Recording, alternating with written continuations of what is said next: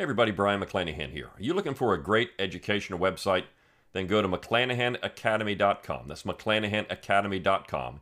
Enroll free of charge. Get a free class 10 Myths of American History when you do enroll. Look, I've got awesome classes there. Classes on the Constitution, classes on the Civil War, classes on secession, classes on American history, a whole slew of great stuff just waiting for you. Go to McClanahanacademy.com, enroll, and get a real history education. People often call Jimmy Carter the worst president in American history because of the Iranian hostage crisis. Well, there's a problem with that, as I'll discuss on this episode of The Brion McClanahan Show.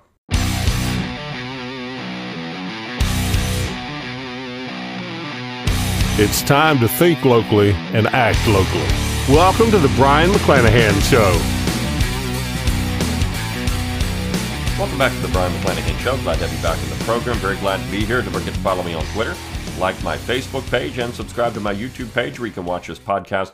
Find all those social media accounts on my webpage, brionmcclanahan.com. That's B R I O N, McClanahan.com. While there, give me that email address. I'll give you a free ebook, Forgotten Founders, free audiobook of the same title, read by yours truly. You can support the show by going to McClanahanacademy.com. You already heard about that, but you can also click on that support tab at brionmcclanahan.com. You can go to YouTube and click on the Super Thanks button.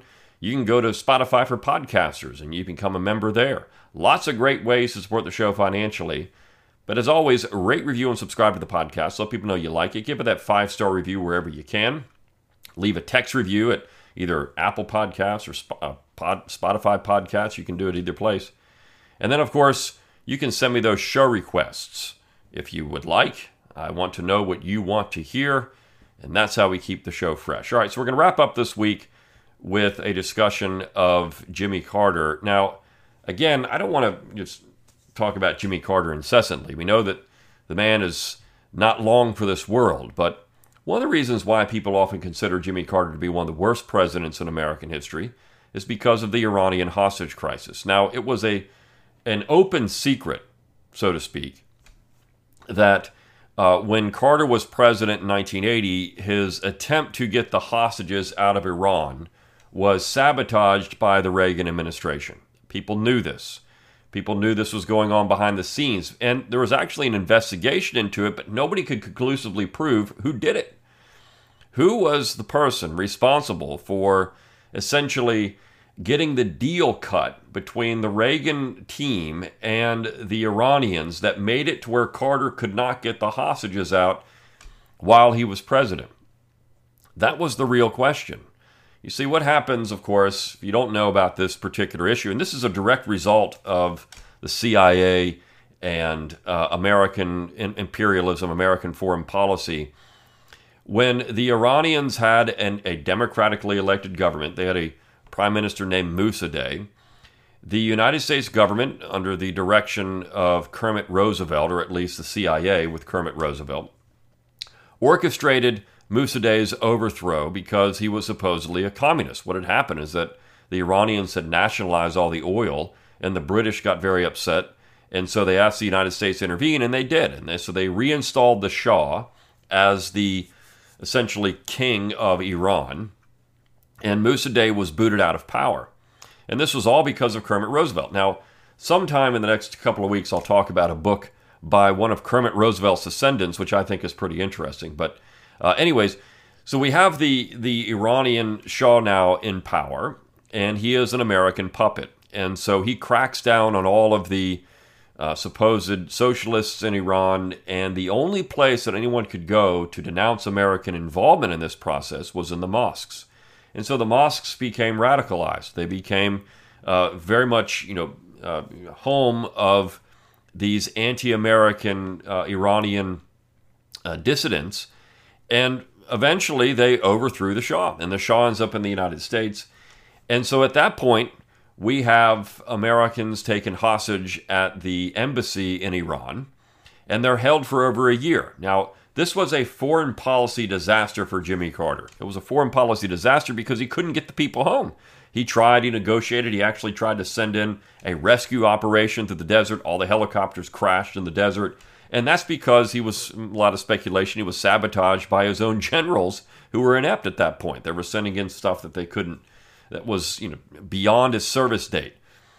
So Carter looks like an inept little bumbling fool at this point. point, and Reagan rides in, of course, on the on a white horse, so to speak, and saves the the American hostages in 1981 when he becomes president. In fact, on the day he's sworn in, the hostages are released. Well, that was pretty convenient. How did that happen? How did Reagan work this out to where the day that he's sworn into office, the hostages come home? Well, we now know why. We now know how. And it's because of John Connally. Now, if you don't know who John Connally is, John Connally was the governor of Texas uh, who was sitting in the front seat of the limo when, uh, when John Kennedy was shot in 1963. He um, was also shot, and um, he was a, a pretty you know, prominent Texas politician. Later became a Republican and ran against Ronald Reagan in 1980. Connally didn't, of course, get the nomination for the Republican Party, and he wanted some kind of appointment. He wanted some kind of political appointment. So he wanted to be Secretary of State. Now, he had served in the Kennedy administration, uh, but he wanted a high level position. So he thought if he could do something to help Reagan win the election, or uh, you know, do something to keep Carter from winning the election is more important, that he would get that post. Well, he didn't. Reagan didn't offer him the position of Secretary of State.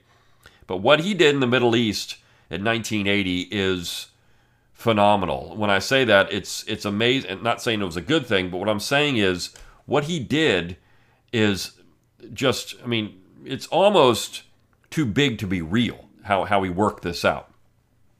Connally also, when he died, this is interesting. In, in uh, 1993, he dies in 93, and there was a push to get the bullet fragments, which had never been removed from his body, to be removed, right? To do an autopsy and take the bullet fragments out to prove that there wasn't a single gunman in 1963.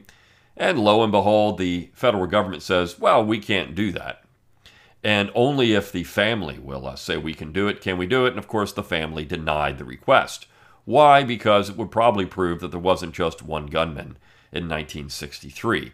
This is the big secret the CIA has to keep covered up because it, of course, would be a disaster for them. Anyways, so we've got John Connally uh, wanting to help Reagan win the election, and more importantly, wanting to sabotage Jimmy Carter's uh, potential reelection in 1980. So this is a piece from the New York Times, and it gets into detail what happened here. This is an amazing story. Again, an open secret. Somebody knew something was going on, but it can never be proved who did it.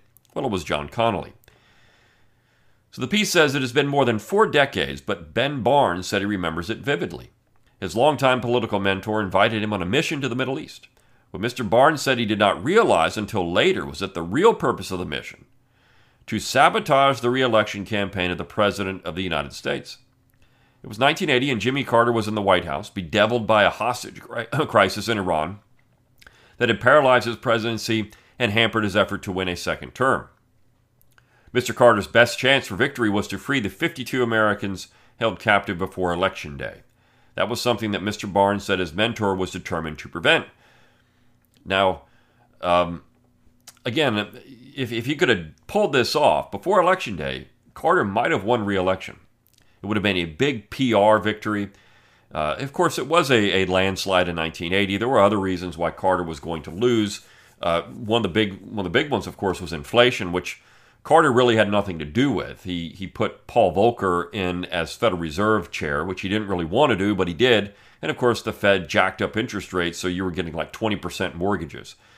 And I mean, this was uh, this was something that Carter again didn't really like, but it stopped the inflation of the 1970s. If we go back to the 1976 campaign, Gerald Ford had campaign buttons made that were win, whip inflation now, right? I mean, so this was a big deal before Carter became president.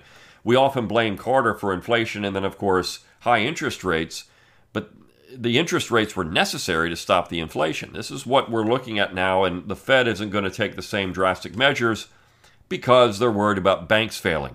There's a whole different scenario now in in 2023 than in 1980 or 1979. But, anyways, uh, that's one thing Carter is often blamed for the energy crisis, which, of course, was there before Carter took office. I mean, there are all kinds of things that Carter wasn't personally responsible for, but he's often blamed for. And this is one of them. Carter couldn't get the hostages out because he was being sabotaged by the opposing campaign. This is before Ronald Reagan was even president. So the piece says his mentor was John B. Connally Jr., a titan of American politics and former Texas governor who had served three presidents and just lost his own bid for the White House. A former Democrat, Mr. Connally had sought the Republican nomination in 1980, only to be swamped by former Governor Ronald Reagan of California. Now, Mr. Connally resolved to help Mr. Reagan beat Mr. Carter, and in the process, Mr. Barnes said, make his own case for becoming Secretary of State or Defense in a new administration. What happened next, Mr. Barnes, is largely kept secret for nearly 43 years. Connally, he said, took him to one Middle Eastern capital after another that summer, meeting with a host of regional leaders to deliver a blunt message to be passed to Iran. Don't release the hostages before the election. Reagan will win and give you a better deal. So they never went to Iran directly because they couldn't, but they were going to these other Middle Eastern capitals.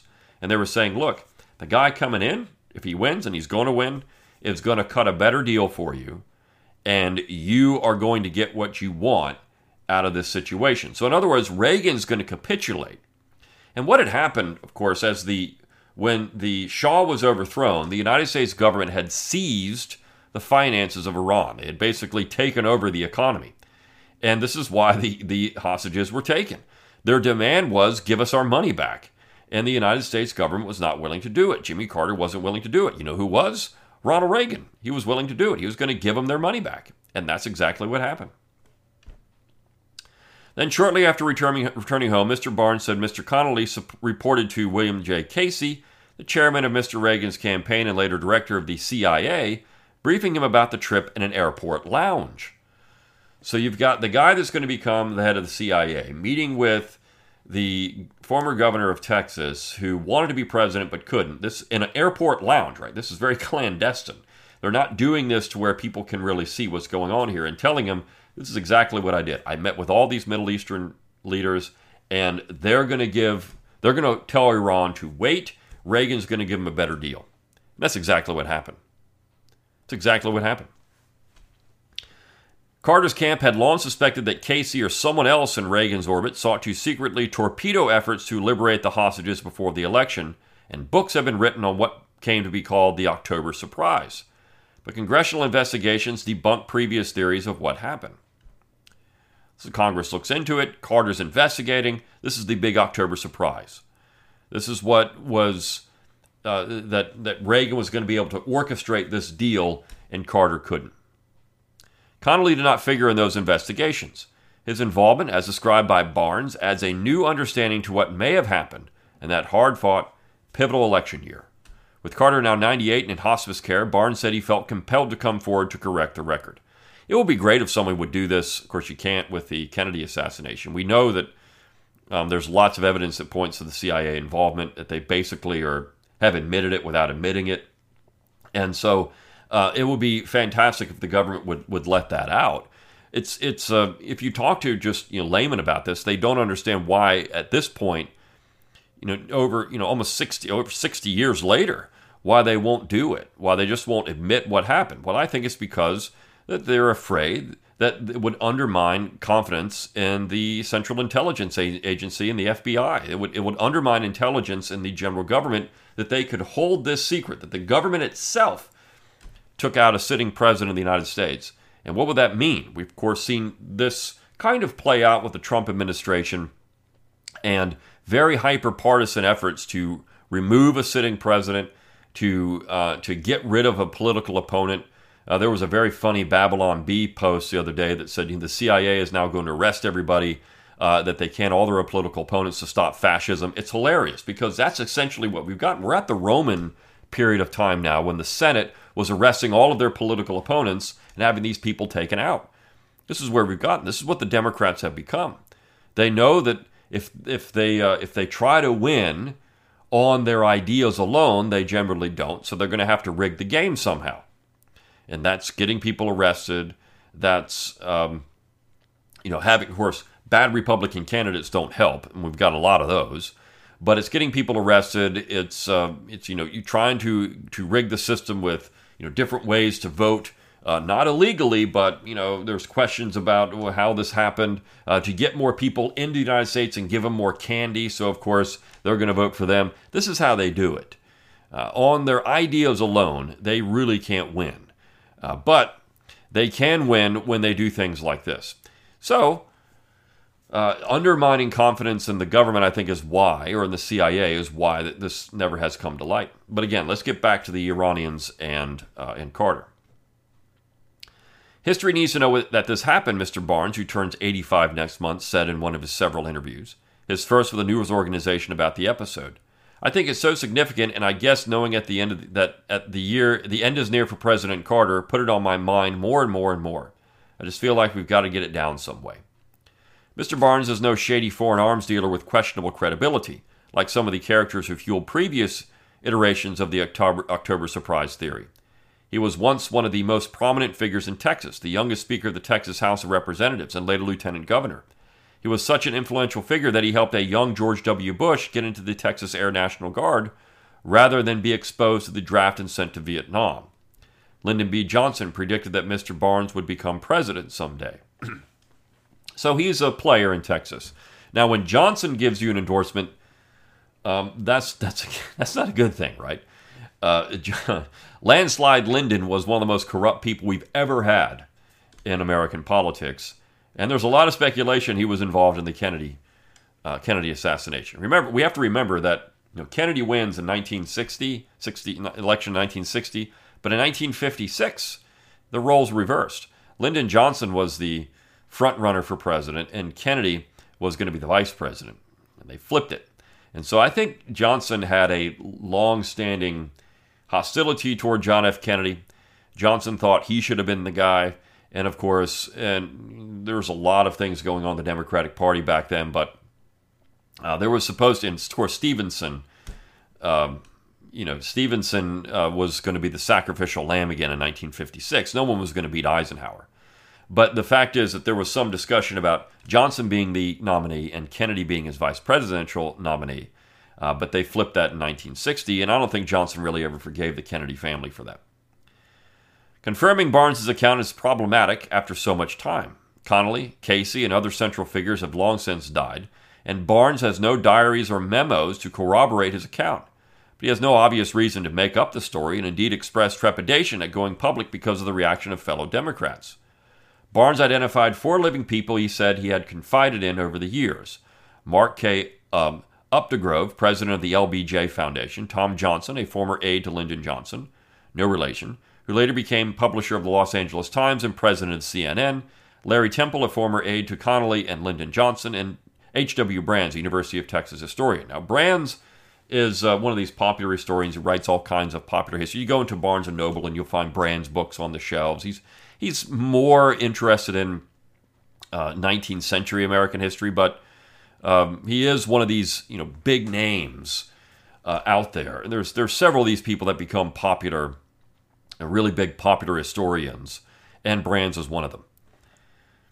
All four of them confirmed in recent days that Barnes shared the story with them years ago. As far as I know, Ben has never lied to me, Tom Johnson said, a sentiment the others echoed.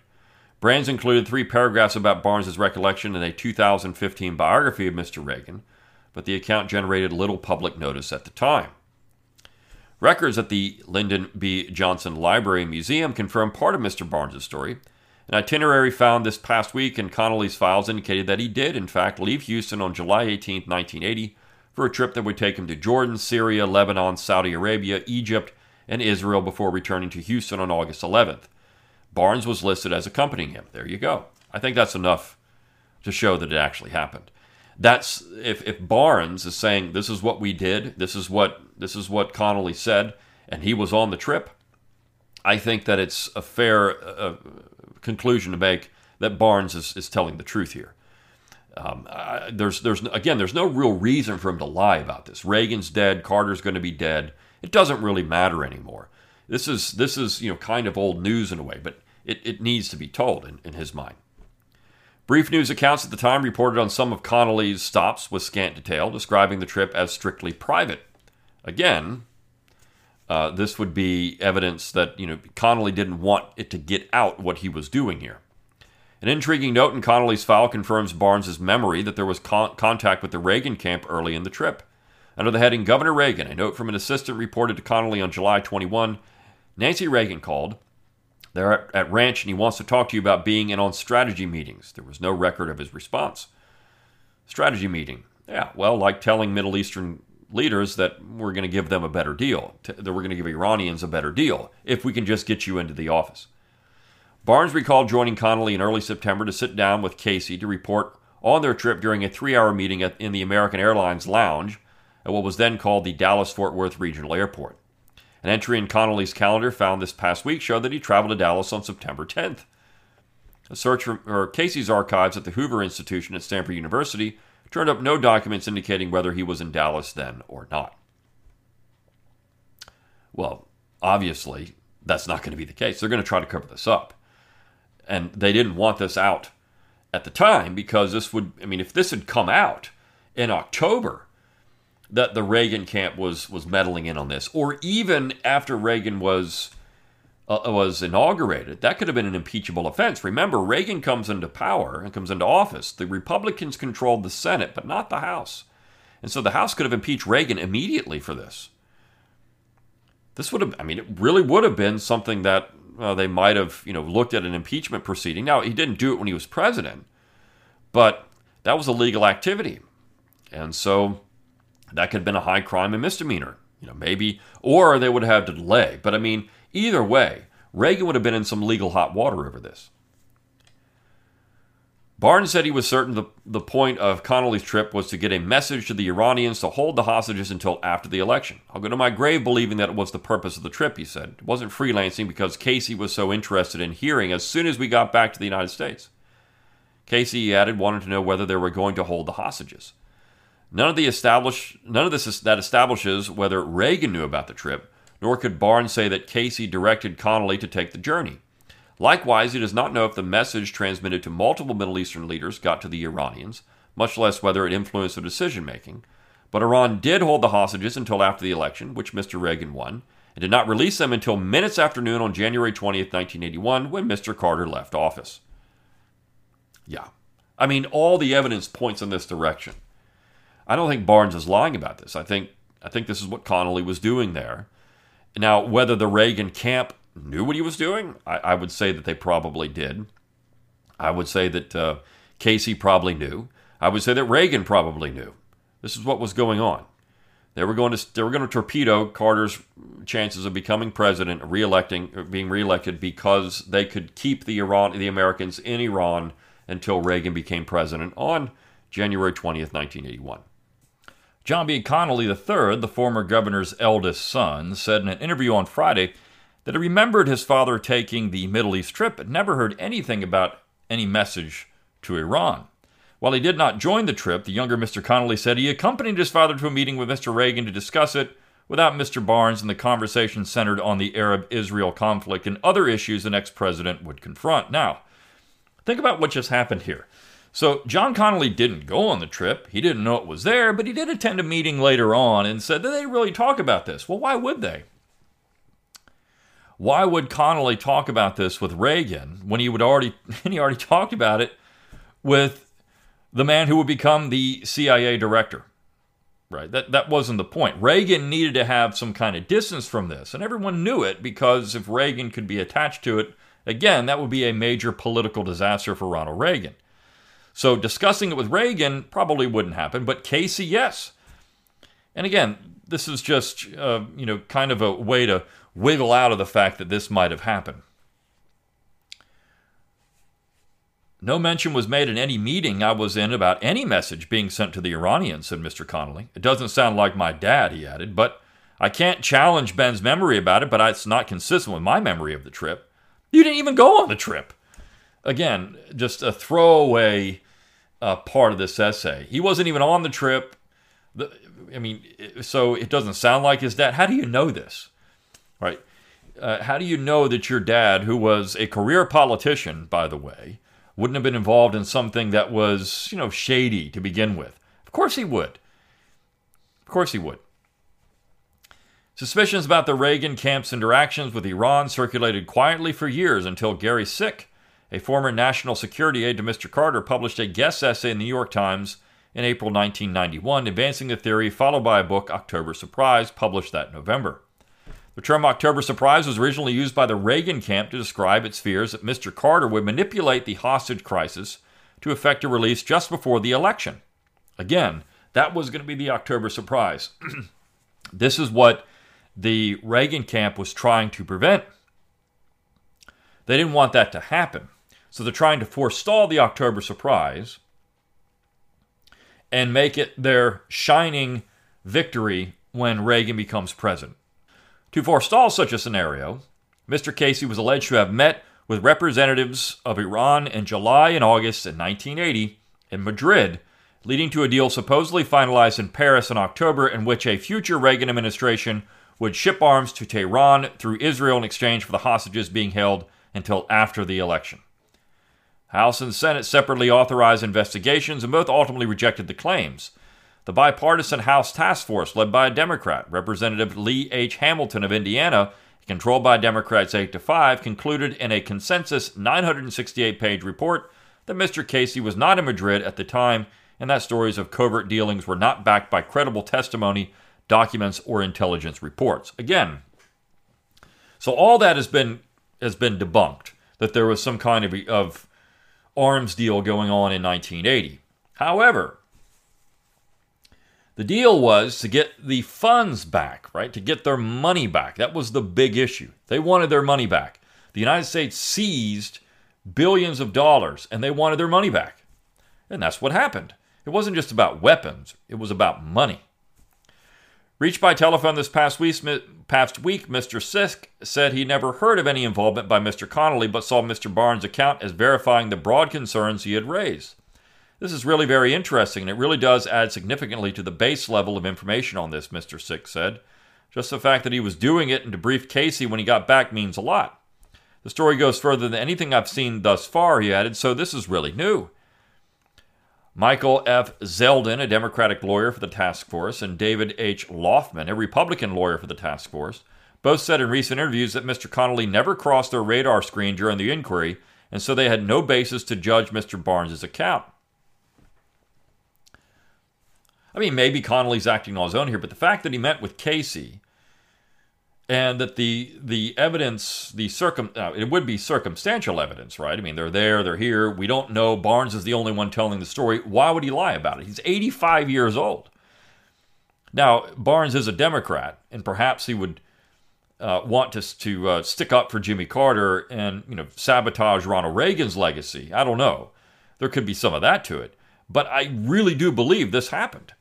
Everyone knows this has been the whisper for years that the Iranian hostage crisis was uh, a was Carter was you know hung out to dry on this, and that the Reagan camp was trying to orchestrate a better deal so that Reagan would become president and stop Jimmy Carter from getting the hostages, which would of course led to his reelection, get the hostages back. Well, while Casey was never proved to have been engaged in any October surprise deal making, he was later accused of obtaining a Carter campaign briefing book before the lone debate between the two candidates, although he denied involvement. Of course, he, he purloined this, right? He stole it, essentially. And so he knew what Carter was going to say. Again, all the shenanigans behind the scenes, it certainly adds up. There were, there were shenanigans happening in 1980. Reagan did win in a landslide. Carter was painted as this buffoon who uh, never got anything right, foreign policy doofus. You know, this was this was the playbook for the Reagan campaign, and anything they could do to make Carter look bad, they were going to do it. News of Barnes's account came as validation to some of Carter's remaining advisors. Gerald Rafshoon, who was in who was his White House communications director, said any interference may have changed history. If we had gotten the hostages home, we'd have won. I really believe that, he said. It's pretty damn outrageous. I mean, again, I agree. Carter probably would have won if the hostages came back. Why I say probably. Maybe would have won. Reagan also had some other things in his in his toolkit, right? It wasn't just the hostages; it was also the high inflation, or essentially high interest rates, what they called stagflation at that point. It was, uh, you know, perhaps uh, you know the waning days of the energy crisis. It was the Cold War, which Carter was seen as soft on. It was all of those things, and so this was just another, you know, feather in his cap for Reagan to go out and uh, or another, I should say, another you know sword or or say uh, uh, arrow in his in his quiver to go out and shoot at Carter with, right? So the uh, the fact that Carter was seen as soft on this or inept worked certainly to Reagan's advantage. Connally was a political giant of his era, raised on a South Texas cotton farm. He served in the Navy in World War II and became a confidant of Lyndon B. Johnson, helping run five of his campaigns including his disputed 1948 election to the Senate that was marred by credible, credible allegations of fraud. Now, see, this is where it comes in. Connally was a career political hack. Of course, he's doing something like this. He was allied with Lyndon Johnson. Landslide Lyndon. 848 was a horrible election. Connally managed uh, Johnson's unsuccessful bid for the Democratic presidential nomination in 1960, then worked for the ticket of John F. Kennedy and Johnson. Connally was rewarded with an appointment as Secretary of the Navy. He then won a race for governor of Texas in 1962. He was in the presidential limousine sitting just in front of Kennedy in Dallas in November 1963 when Lee, Har- Lee Harvey Oswald opened fire. Connally suffered injuries to his back, chest, wrist, and thigh, but unlike Mr. Kennedy, survived the ordeal. He won two more terms as governor, then became President Richard Nixon's Secretary of the Treasury, and ultimately switched parties. He was a favorite of Mr. Nixon, who wanted to make him his vice president or successor as president. I mean, look at who his allies are. Two uh, potentially, you know, arguably the most, some of the most crooked people that have ever been in the executive office: Lyndon Johnson and Richard Nixon. I mean, if you think this guy's not crooked, uh, you've got problems. Connally was indicted on charges of perjury and conspiracy to obstruct justice in 1974, accused by prosecutors of taking $10,000 to support a milk price increase, but acquitted by a jury. Along the way, Connally found a political protege, Mr. Barnes, who became more a godson than a friend, as James Reston put it in The Lone Star, his biography of Mr. Connally. The son of a peanut farmer who paid for college selling vacuum cleaners door to door, Barnes was elected to the Texas legislature at 21 and stood at Mr. Connally's side for his first speech as a candidate for governor in 62. With Connally's help, Barnes became House Speaker at 26 and was later elected lieutenant governor, a powerful position in Texas only to fall short in his own bid for governor in 72. He urged Connally to run for president in 80, and even, even though by then they were in different parties. So again, this is this shows you that all these things that Barnes is saying are pretty credible. I think he, he had nothing against Connally. He, he he loved Connally. He had nothing against the guy. He was um, but this is eating at him and what happened. And I mean, the, the shadiness. Connally was shady. Johnson was shady. All these people were shady. I'm sure Barnes is shady too. After Connally's campaign collapsed, he and, and Barnes went into business together, forming Barnes Connally Investments. They built apartment complexes, shopping centers, office buildings, commuter airline, and oil company, and later a barbecue house, a Western Art magazine, a title company, and an advertising company. But of course, all these things fell apart and they all filed for bankruptcy in 87. They stayed on good terms, though. In spite of the disillusionment of our business arrangements, Ben Barnes and I remained friends, although I doubt that either of us would go back into business with the other, Connally wrote in his memoir In History's Shadow shortly before dying in 1993. Barnes, for his part, said the past week, I remain a great fan of him. Barnes said he had no idea of the purpose of the Middle East trip when Connally invited him.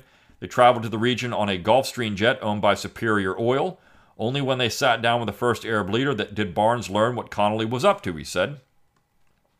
Connally said, Look, Ronald Reagan is going to be elected president, and you need to get the word to Iran that they're going to make a better deal with Reagan than they, than they are with Carter, Barnes recalled.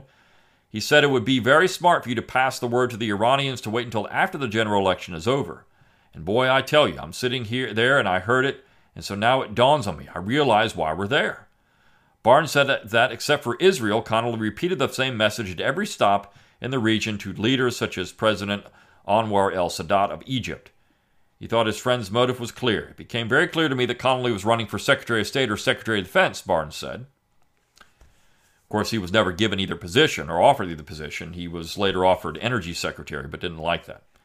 Barnes said he did not reveal the real story at the time to avoid blowback from his own party. I want to look like Benedict Arnold to the Democratic Party by participating in this, he recalled, explaining to a friend. The headlines at the time, he imagined, would have been all scandalous. I did not want to be to, that to be on my obituary at all. But as the years passed, he said he has often thought an injustice had been done to Mr. Carter. Discussing the trip now, he indicated was his way of making amends. I just want history to reflect that Carter got a little bit of a bad deal about the hostages, he said. he didn't have a fighting chance with those hostages still in the embassy in Iran. Well, I mean, this is this is true, right? It's um, I think he did have a a um, a problem here, and that problem, of course, was that uh, you know Barnes was a Democrat, and there would have been some. He stays there with Connally. Connally, of course, is a former Democrat, but now he's a Republican and trying to help Mr. Reagan, uh, Ronald Reagan, win the election. Um, I don't, I don't think there's any way not to believe this story. Particularly when the hostages are released the day that Reagan becomes president and not when Carter was president. That was the whole point. It's the whole point of the trip. And the fact that uh, Connally met with Casey in a hotel lounge or airport lounge. Again, why airport? Why an airport lounge? Think about what you can't really do in an airport lounge. It's very hard to have surveillance in an airport lounge, uh, particularly in, in this time period. Uh, but I mean, it's it's not you're not meeting at an office. I mean, the, the, two guys are just kind of in the airport. They run into each other supposedly, and they have a conversation. But this is exactly why it was to it was to eliminate any kind of trail that would put people onto this, because they knew this would be politically damaging to the Reagan campaign and the Reagan administration. Now, all those people are dead. Barnes is left, but um, I think it's very clear that this happened, and it doesn't matter if you know Connally's son didn't know it was there because he didn't go. Right? I think this was what happened in 1979, 19, 1980, actually, and um, that was the the point was to forestall Jimmy Carter getting political points for getting the hostages out of Iran. And that's why I say that Jimmy Carter is blamed for things that he really had no control over. And this is one of them. All right. If you want to get me five times in the week, don't forget to check out the Abbeville Institute podcast. But until next week, I'll see you then on The Brion McClanahan Show.